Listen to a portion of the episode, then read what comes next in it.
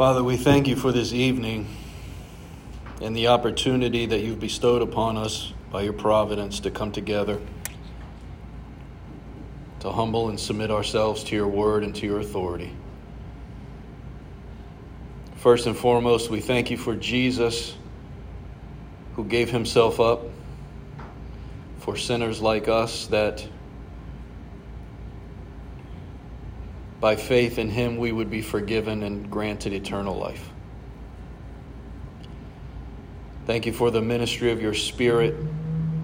We pray that by your Spirit we would be purified and convicted and challenged and encouraged according to your will and in such a way that we can look back on time and see the marked difference in who we were before Jesus versus who we are now with Jesus. Forgive us of our sins because they are many, and when you remember us, Lord, remember us according to your mercy. And as we study, Lord, soften our hearts and make our minds receptive to take the form and shape of your word, that our words would be yours, that our convictions would be yours, that our statutes would be yours. And help us to minister to those in need around us, whether it be by word or deed, and help us to do all that we do with love, because you are love. Whether we come across someone who needs to hear a word of the gospel or someone who knows the gospel but needs to receive some sort of brotherly or sisterly encouragement. Lord, help us to know when we ought to do what. And help us when we do it, not to bring glory to our own selves because pride comes before the fall. But help us instead to do it for your name's sake. that we would be involved in pushing back the darkness for the sake of your Son's kingdom. That we pray as we study this beautiful prayer that you'll help us to see things that perhaps we haven't seen yet, or that you would remind us of things that we have seen and heard but maybe forgot the importance of. We thank you for everyone who's here. But of course, God, we lift up prayers to you for those who aren't here because of COVID or because of other illnesses or work issues, family issues. Maybe there are people here tonight uh, who are not here tonight because their convictions are not in the right place. For whatever reason, Lord, people are absent tonight. We pray that you'll meet them where they are and give them what they need. That you'll be a loving and compassionate Father with them as you have been with us. And in the meantime, between those who are here and those who are not here, God, that you'd keep us healthy and safe, that you'd keep our church moving forward, for which we give you thanks. We're grateful for the momentum that we have had. We, we are grateful for the financial health that we have had the last few months. We're grateful for the Lottie Moon collection that we have collected for those who are sharing the good news of Jesus Christ around the world. Lord, we pray for every penny of every dollar that it would be sanctified and consecrated to the use of your glory. But for the sake of this evening, Lord, would you meet us here tonight? and do something special in our midst. We pray it in the name of our Savior, whom we love. Amen.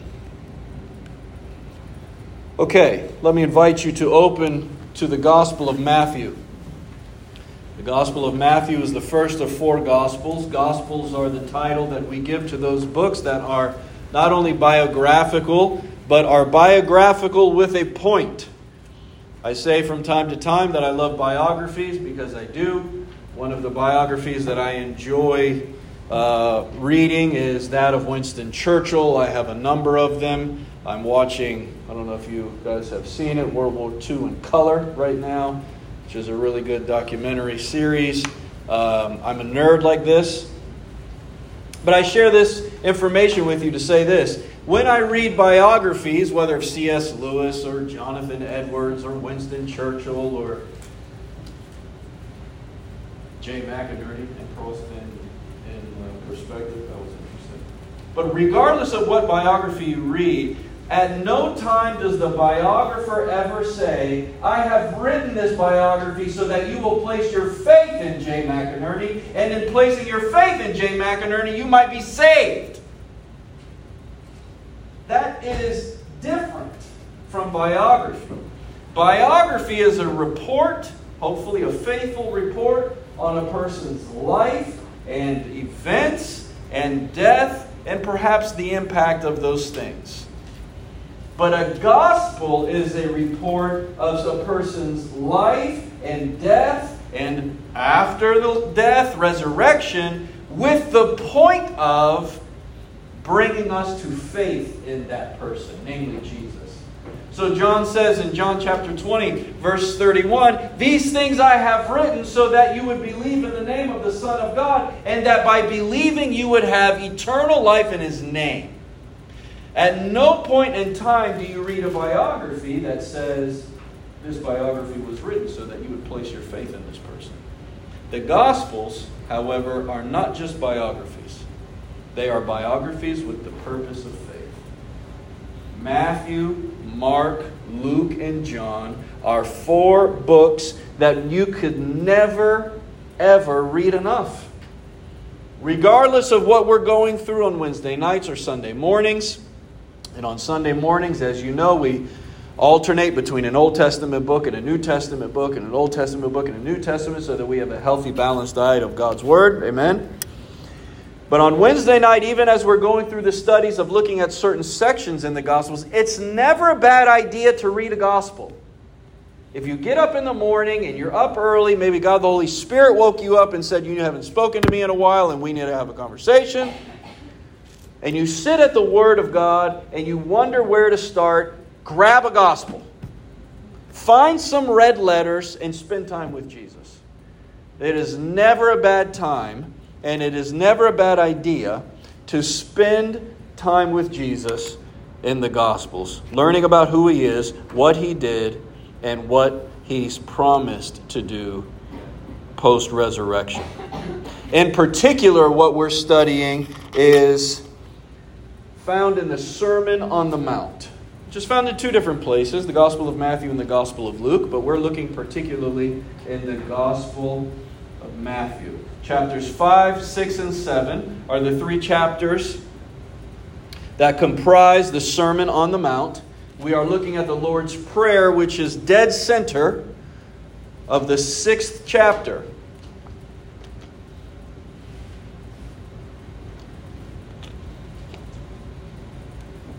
Now, there's a lot of good things that happen in chapter 5. Jesus, for example, opens his famous Sermon on the Mount with what we call the Beatitudes, the blessed sayings. You remember that? Blessed are the poor in spirit, right? Blessed are uh, those who hunger and thirst after righteousness. Blessed are those who, well, mourn happened before that. Blessed are the meek. Blessed are the merciful. Blessed are the, pure in heart. Blessed are the peacemakers. Blessed are those who will be persecuted. So as you go through those, you read them and you say, wow, this is completely antithetical to anything that we've ever been taught. At no point in time are we raised in an environment in which we say, listen, you need to be meek. Listen, you need to be poor in spirit. Listen, you need to be the peacemaker.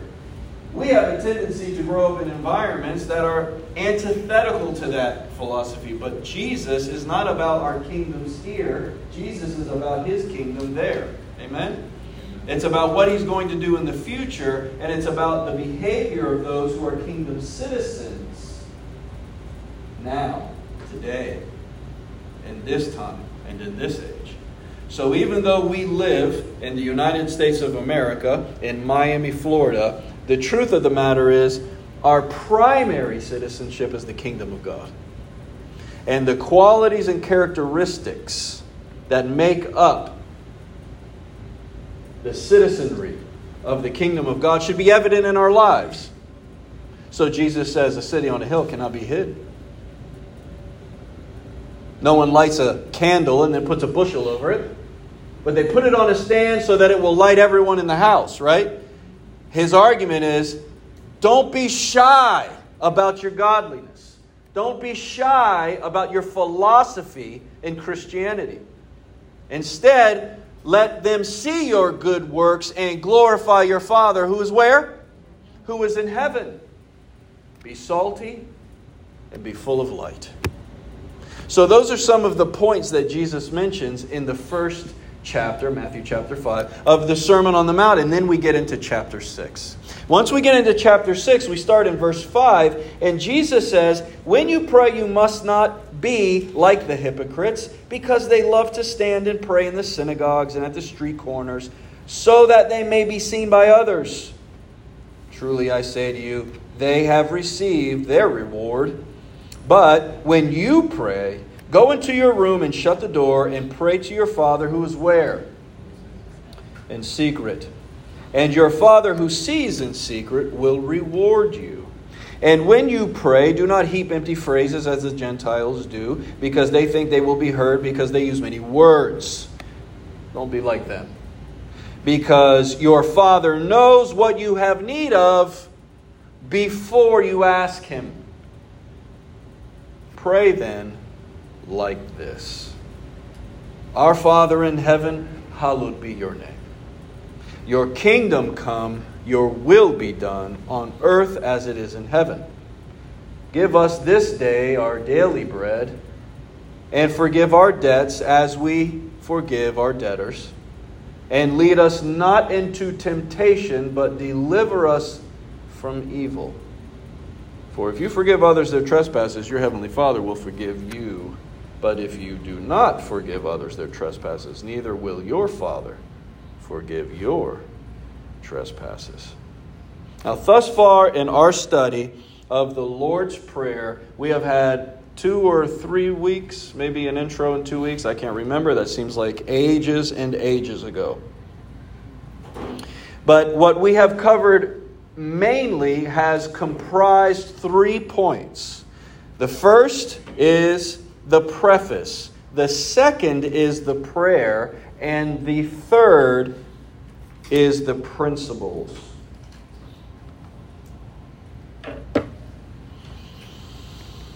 This is all I've got for you tonight.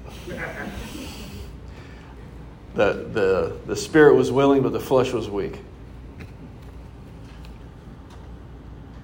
So we have met and discussed so far these three points, even though we have covered the Lord's Prayer over a few weeks so far. So, what we're going to do is go back over some of these main points, iron out some things, and as God gives us time, then we will continue to move forward. Ready? Under the first point, the preface, we observed the context in which the Lord's Prayer was spoken. Matthew chapter 6, verses 5 and following. In particular, verses 5 through 9.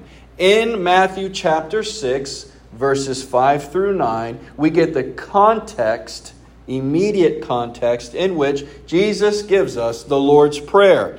And Jesus, in doing this, gives us a twofold warning. Public prayers that are only spoken for personal attention, and wordy prayers that are only long for the sake of length. Say that again. He gives us a twofold warning. He warns us against public prayers that are prayed for personal attention. And secondly, he warns us against wordy prayers that are only wordy for the sake of length. Now, we've talked about this a little bit, and I want to break down these two points a little farther just so that we can get all of our arrows heading the same direction over the next few weeks. Public prayers. Is it wrong to pray in public?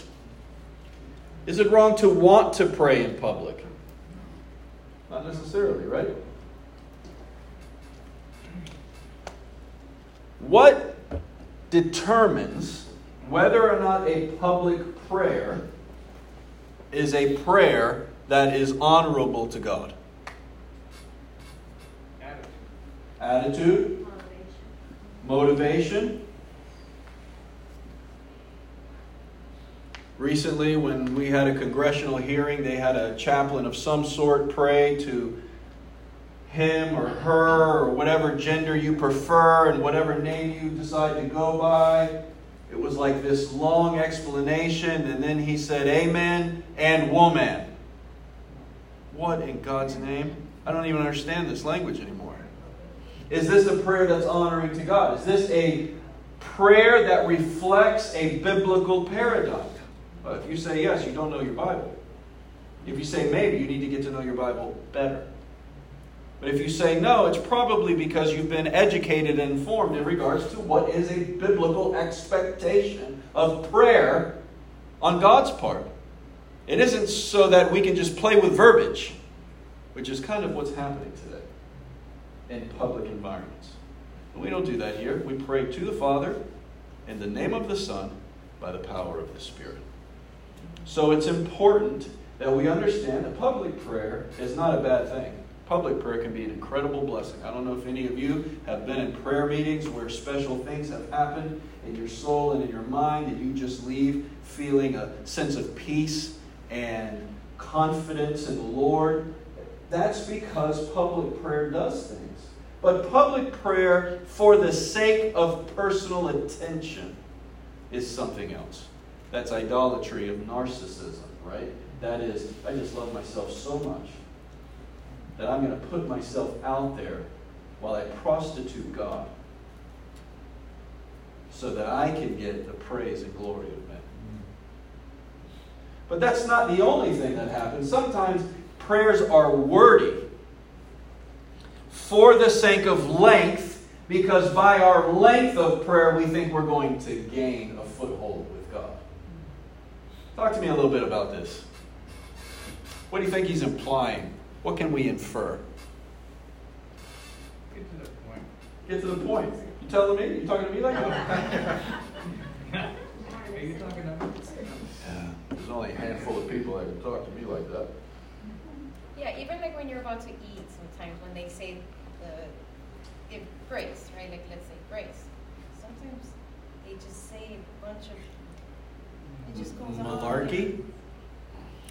So, this is not a curse word. No, I'm just Okay. saying, I think she's just because sometimes she's hungry. Yeah, That's yeah. besides. That's like that scene in Young Guns. And he says, "Please, the food is getting cold," and they pull the guns out. Is it? Am I the only one? I grew up watching Young Guns. Am I the only one? Come on. There's like some other men. Well, um, what I was gonna say is, it's. I'm gonna come back to that, by the way. Like, like, like, it may not even be like wrong words, it's just filler. It's, Yeah. It, it, it's just to soak up time. I liken it to when I tell my students to write concisely, um, and they write pages of essays when literally it takes up what they wrote, I could chop it down to a paragraph Mm, and that's all that needed to be said. yeah. But there's this compulsion to, no, I'm not getting everything out. I need to put everything there, and it Yeah. ends up being empty. Yeah, yeah. Churchill said, if you give me an hour to speak, I'll speak for a week. If you give me a week to prepare, I'll only speak for an hour. It, that we have a tendency to fill the air with words like we're looking for what we're trying to say sometimes, and it's not meaningful. Now, I wanted to come back because you said something that was funny. I, I said fun, I mean funny, not funny, but awkward. Yeah, exactly. So we ha- I have a friend who, who visited family one time, and he said, um, I said, how'd it go? He goes, it's just weird. I, I go, why is it weird? He goes, because all we talk about is scripture and faith, and that's all fine, and you know, I, I don't have a problem with that. But but when this person prays, like before we eat, they're quoting scripture literally with the address because your word says God in John 3:16 that you so love and and like his mentality was this is not prayer. This is this is indirect lecture. you're not even talking to God. You're really just using God to talk to the guy across the table. You know what I mean? And I, I think we can do that sometimes. But it's not wrong if you doing that though, right? All the time. Like you know Robert Lansey or something, I think it's Robert. He's like a preacher. We hear and I love the way that he prayed, but he when he's praying, he says like almost to all the addresses of everything. He says it, but it doesn't it It's not doesn't- it's not wrong, but since this is my house, I think that's ridiculous. Right. That's just my opinion. I will see that brother in heaven if he knows Jesus, and we're going to rejoice, and I'm so happy for that. But I think it's weird when people quote his book to him with like address and aver- you know like the book and chapter and verse. I think that's weird. But that's just me. Okay? But is it wrong? Of course not. Of course not.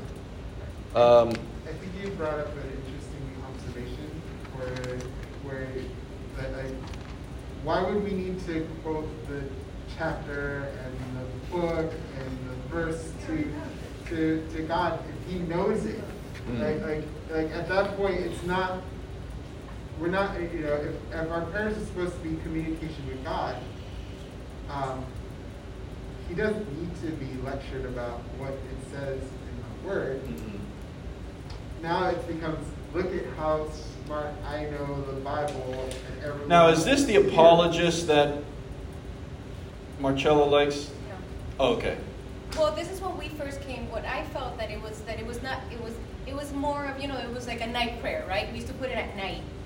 It was like a night prayer, right? So then that's how it started. That's the mm-hmm. only pastor we've ever heard say that. Like he's so, but I took it as it was a prayer towards us. It wasn't that he was quoting it to God, but when he was like teaching us, Right. and this comes from this, Right. Which is a little different. Right. You know, that's a little different. well, different. that's why I kind of wanted to clarify that. It's Yeah. not that he said, because I've heard his, and he's not like that, but I think it was just because it was a meditation prayer, so Mhm. and a beginner's type of prayer. So he Right. was trying to It was kind of informing you and teaching you right. as you were going through the motions, Right. which is a little different. In this case, the, the, the person who was praying was a pastor, a family member of this person, and, and the person was saying, it's, it, it, it, it was weird to me to listen to this person pray to God and tell him where these verses were found in his Bible while the food was on the table, it, it comes across, in my, in my opinion, again, my opinion, it comes across almost like impersonal. Like you're not talk like I don't call my dad and say, "Hello, Dad, whose phone number is 305-389-8999." You know what I mean? But it's almost like you're filling the conversation with these words because you really don't have anything to say. Or you're filling the conversation with all of these words because you you're afraid to listen. Which might be even more Or you want people to be Convic- impressed by what you know. I'm sorry, what? Or you want people to be impressed by what you know. Yeah, yeah, we covered that one, didn't we? I want to read to you a section from the Old Testament. And it's found in 2 Corinthians chapter 20. I have a pretty good sermon from this. Chronicles? That's in Corinthians? Okay.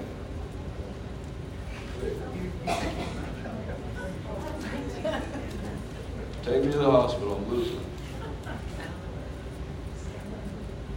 Second Chronicles chapter 20.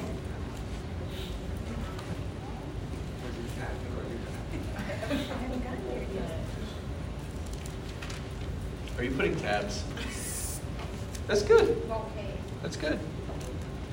We have had many a tab party, right, Ivy? Yeah.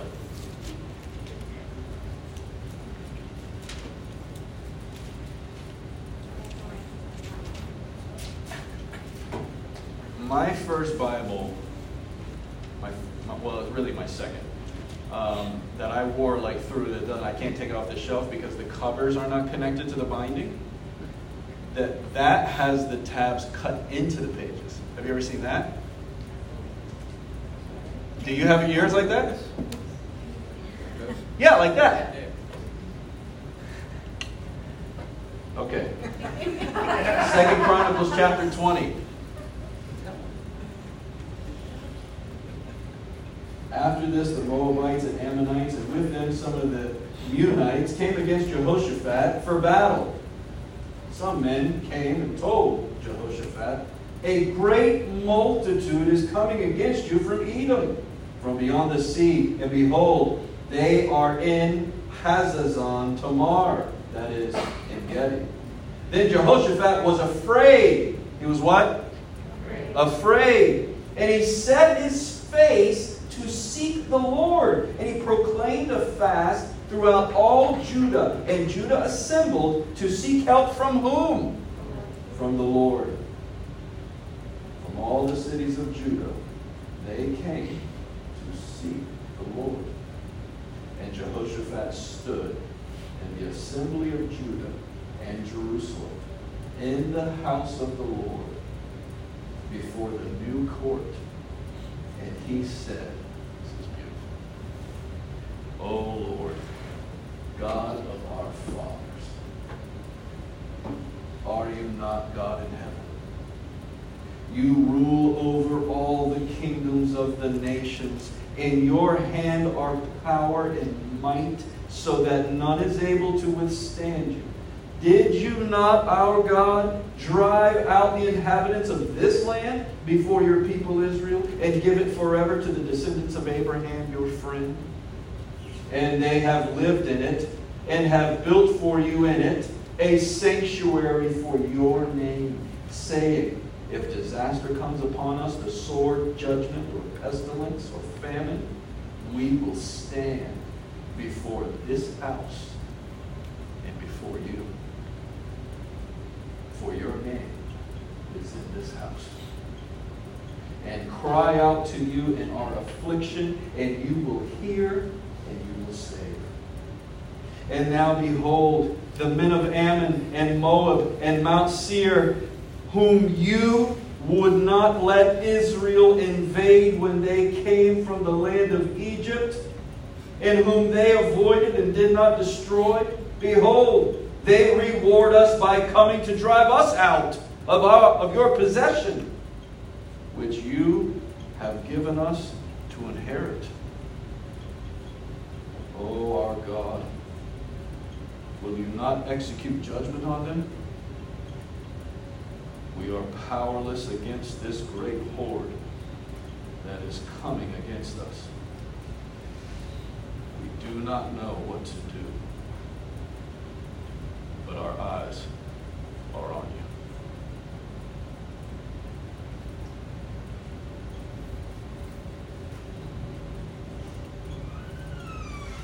What do you think?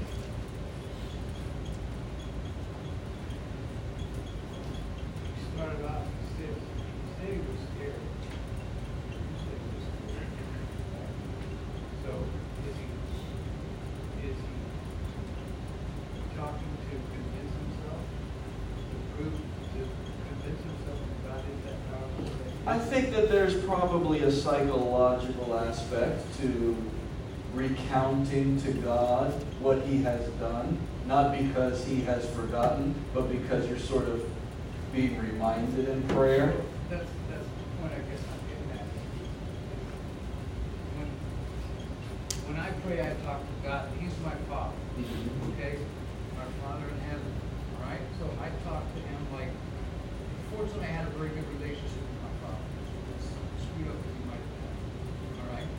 Um, we got along very, very well. And I could tell you know, what I could joke with him, play with him, whatever, but I knew when he, when he looked at me and said, you know, this, I knew right then Stop talking. where I was. Right.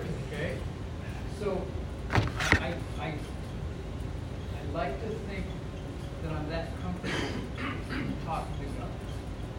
And I, you know, when, when everybody starts with these super phrases and, and, you know, or just, just tell me, just, Mhm. that's where I said, get to the point. I wasn't telling you, get to the point. No, I'm not teasing. I know, but you see what I'm saying, it's just, I think that's what it is, and in this case, he knows.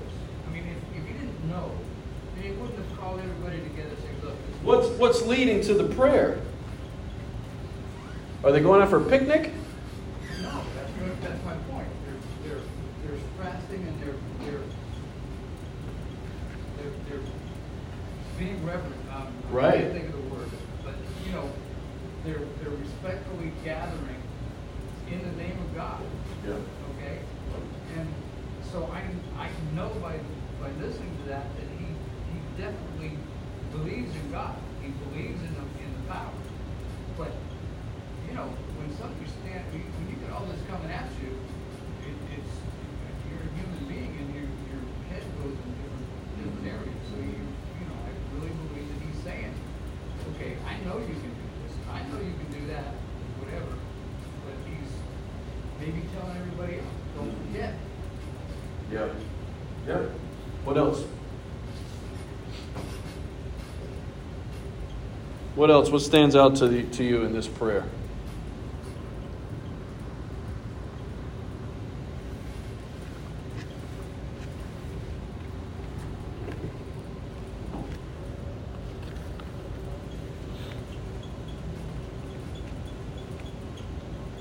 I don't know if anyone else got this.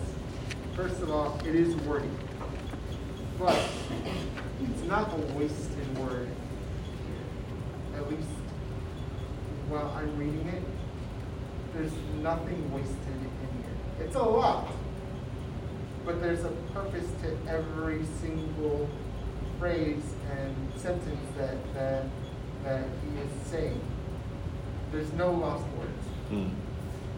I guess going back to this idea of wordy prayer, it's not necessarily the length, but what it what is actually being said. If Mm. there's a lot of nothing, then it's then it's wordy.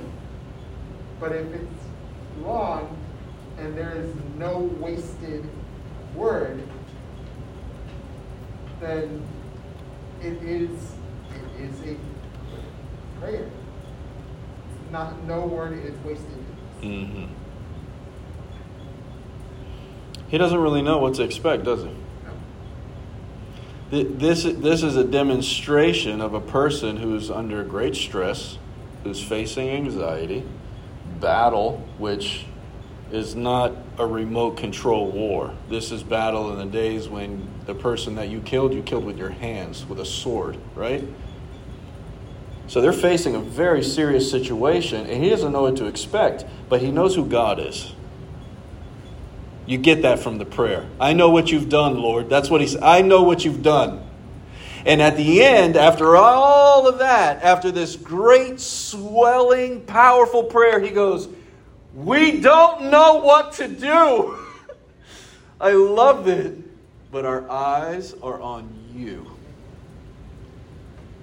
And I, I don't like people who pray.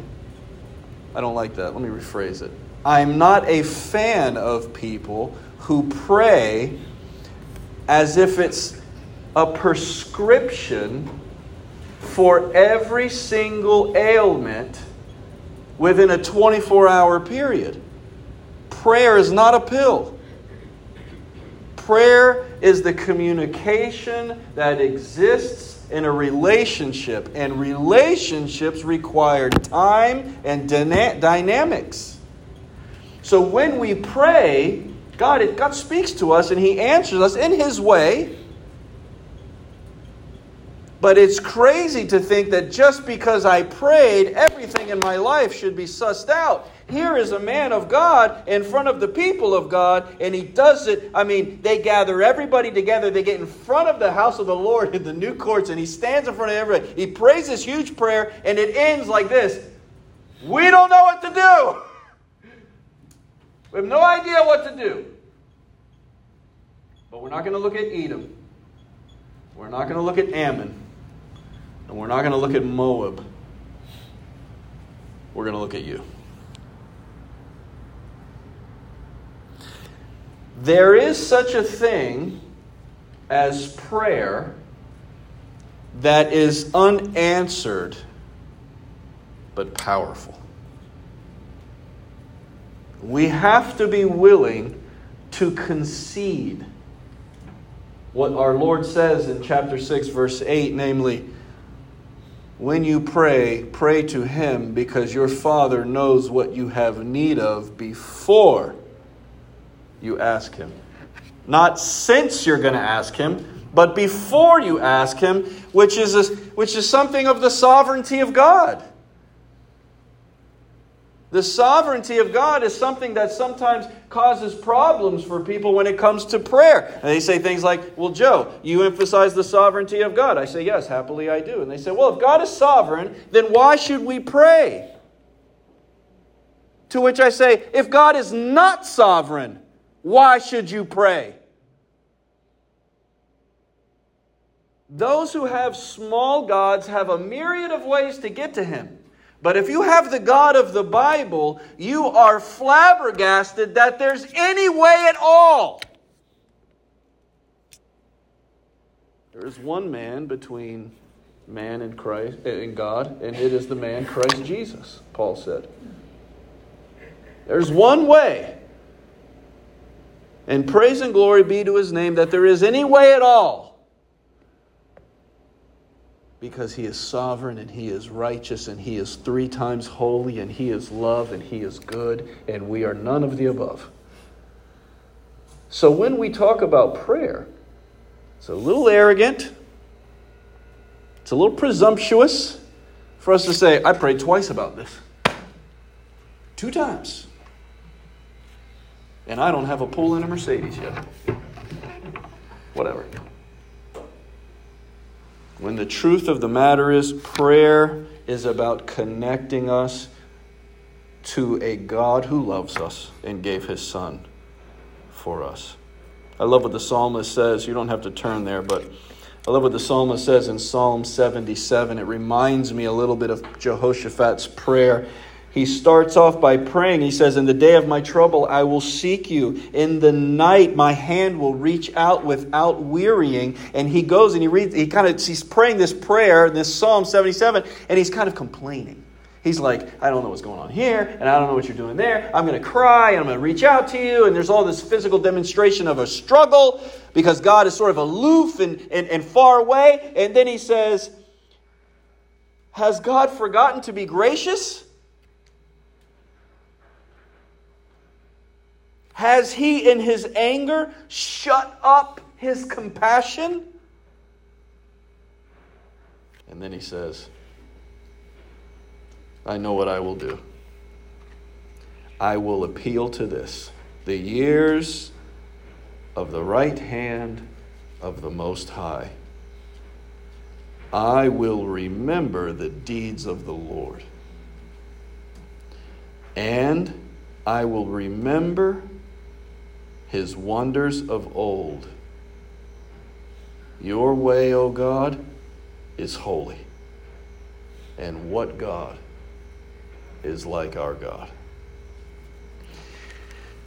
This prayer would be impotent and useless if the saint who was praying it was ignorant of God's redemptive history because he couldn't see God's redemptive present. Did you get that? There are times in our lives when we can't see what God is doing. We're not sure what's happening. We could be having relational problems, career problems. We could be in a bout of spiritual depression. We could have a closeted sin that we're wrestling with God about. Whatever the issue might be, for a number of reasons, we could be in a situation that gives us blinders to God's work redemptively in the present. But nothing can change what God has done redemptively in the past.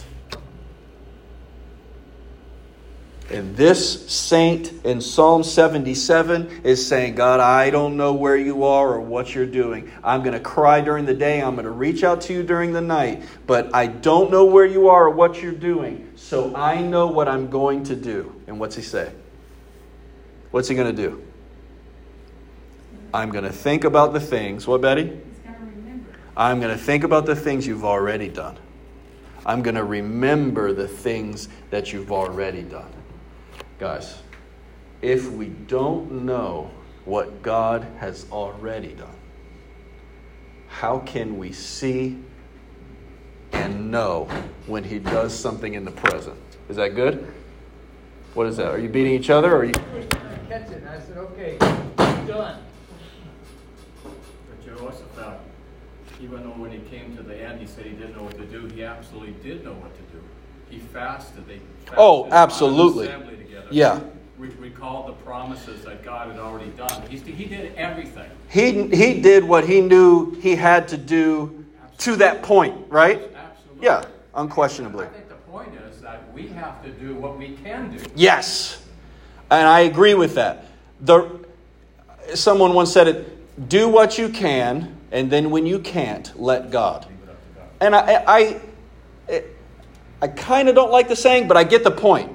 God holds us responsible. He calls us to be obedient. He calls us to read. Calls us to pray. He calls us to good, do good things, right? Etc. Absolutely. And pray and trust Him in the process. And there are certain times in our lives when we get to, so to speak, our human dead end, right? And at that point, what can we do? What can we do but rely on God at that point? And you're right. He did what He could do. Beyond that, it was God's business. Yeah. Right. Surrender. Surrender. Oh, I don't want to talk I about got, it. I got a similar saying. Yeah. Uh, God will do for me what I can't do for myself. Yeah. He will not do for me what I can do for myself. Mm. And, and uh, you know, thinking about this and thinking about the prayers of David, he, he, he went through a lot. And then what about Job? Those are some long Yeah. chapters. Yeah. Just talking to God and Right. his buddies. Right. Buddies. And I think it might be the difference between prayer and supplication. Mhm. Because I can pray for, like right now, I'm looking for a house. God, this is what I like. This is my request. But ultimately, you're going to put me where you're going to put me. Right. But then there's, like when my son died, I was on the, I was on the ground. That was supplication. Yeah. How do I get what, what, how, why, all that? You know what I mean? Yeah. So That might be the difference. I mean, when you're about to die, or, those you love are about to die, Yeah. you're going to get serious. It's no longer going to be a request. You're going to be pleading Yeah. God. Yeah. You're going to be crying. There's going to be emotion. Then you're going to be really dependent. And Yeah. I think sometimes God, in my, in my life, has brought me to this. And the reason I brought up this particular case is because we were talking about, under this heading, the preface, public prayer for personal attention. Wrong. Wordy prayer for the sake of length. And this is not that. right? He prays, he says, Oh God, you are a mighty God. You've done so many things in our lives. We trust you. We've seen what you've done in history, and we don't know what to do now. Uh, that's it. That, that's the prayer, right? And, and in Job, you brought up Job, the same situation, right? What, Job sits in the presence of the Lord, and what does he say initially? Nothing. And there are times, I think, when you pray more with posture than you do with prayer, with words. It's just presence with God. And, and I think that's what Jesus is trying to get us to appreciate here. I think what Jesus is, and thanks for sharing that, guys. I, I think what Jesus is trying to get us to appreciate here is that if you're comfortable praying in public, you might just be a performer. And if you're comfortable saying long, wordy prayers, you might just have a big vocabulary. You guys know that I'm a big fan of the Puritans and the old guys. And John Owen was the, the prince of the Puritans. And um, he wrote, a, for example, a commentary on the book of Hebrews. It's eight volumes like this. Eight volumes on 13 chapters, like just incredible. Anyway. He was a contemporary of the author of The Pilgrim's Progress, John Bunyan. Ever read that book or heard that name, John Bunyan? His father, John Bunyan's father, was a tinkerer, which today the vernacular for tinkerer would be like handyman. He was just a tradesman, not educated. John Bunyan was not an educated man. He was a elementary educated educated person and that is it. But he was in jail for a large majority of his life because he would not stop preaching. He was a nonconformist preacher in a time when you had to be the state religion or else you were not allowed to preach. So, to make a long story short, short, God worked on John Bunyan, and the book, The Pilgrim's Progress, that he wrote in prison is second only to the Bible in the history of book sales. But John Bunyan's works, which are three volumes, are incredible. The depth of this guy, but the simplicity is just amazing. So, John Owen, John Bunyan extremely educated and highly noted. John Bunyan, uneducated, common. And on one occasion, as they would do in the old days before movies and television and the whole nine yards, sometimes entertainment was preaching. And they would do open air preaching. And those that were good would have open air preaching announcements and people would come by the thousands to listen to some of these people. And John Bunyan was one such person. And on one occasion, John Owen was going, and one of his peers said, Why do you go listen to the tinker's son? With all of your education, the tinker's son, why do you go listen to him preach? And John Owen said, I would happily give all my education for the power that the tinkerer has when he preaches. That's it. It's, it's not about our education or did the battery die? It's not about the education or the impression that we leave on the people around us or on ourselves by virtue of the fact that we think somebody likes the way we pray.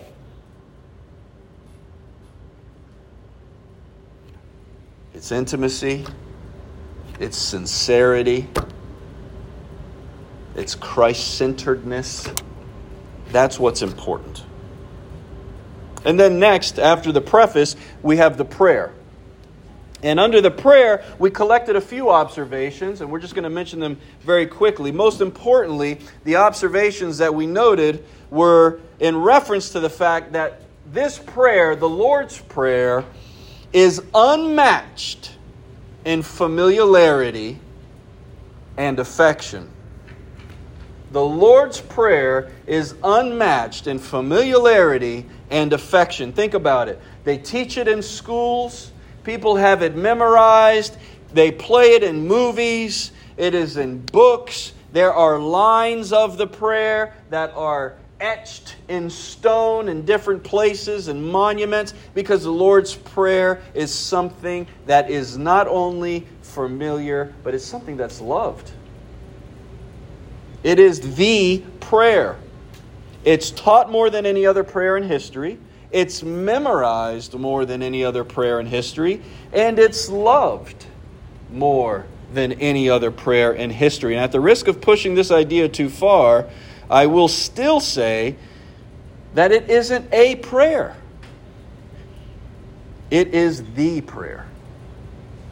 It's the Lord's Prayer. It's the model that we follow, and it's the form that we aim to achieve in our own prayer life.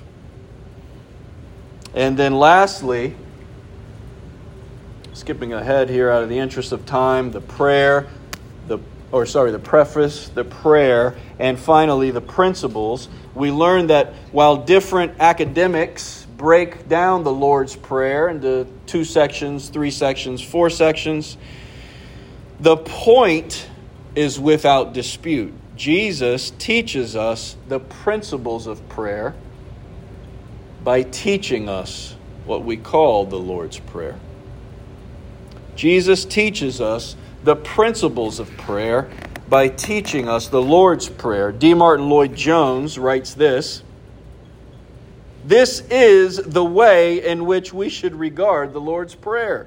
The principles are all here, and you cannot add to them.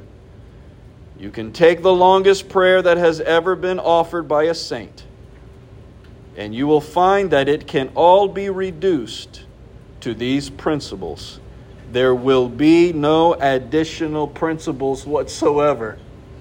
I love it. The Lord's Prayer is the skeleton of all healthy prayer.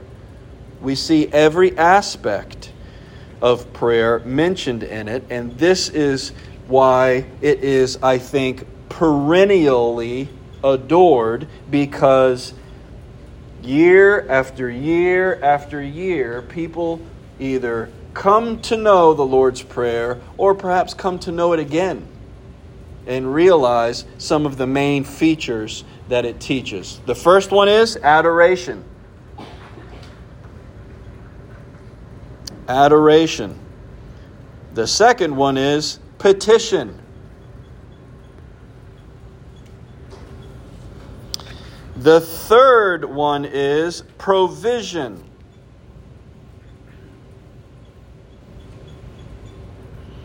The fourth one is absolution.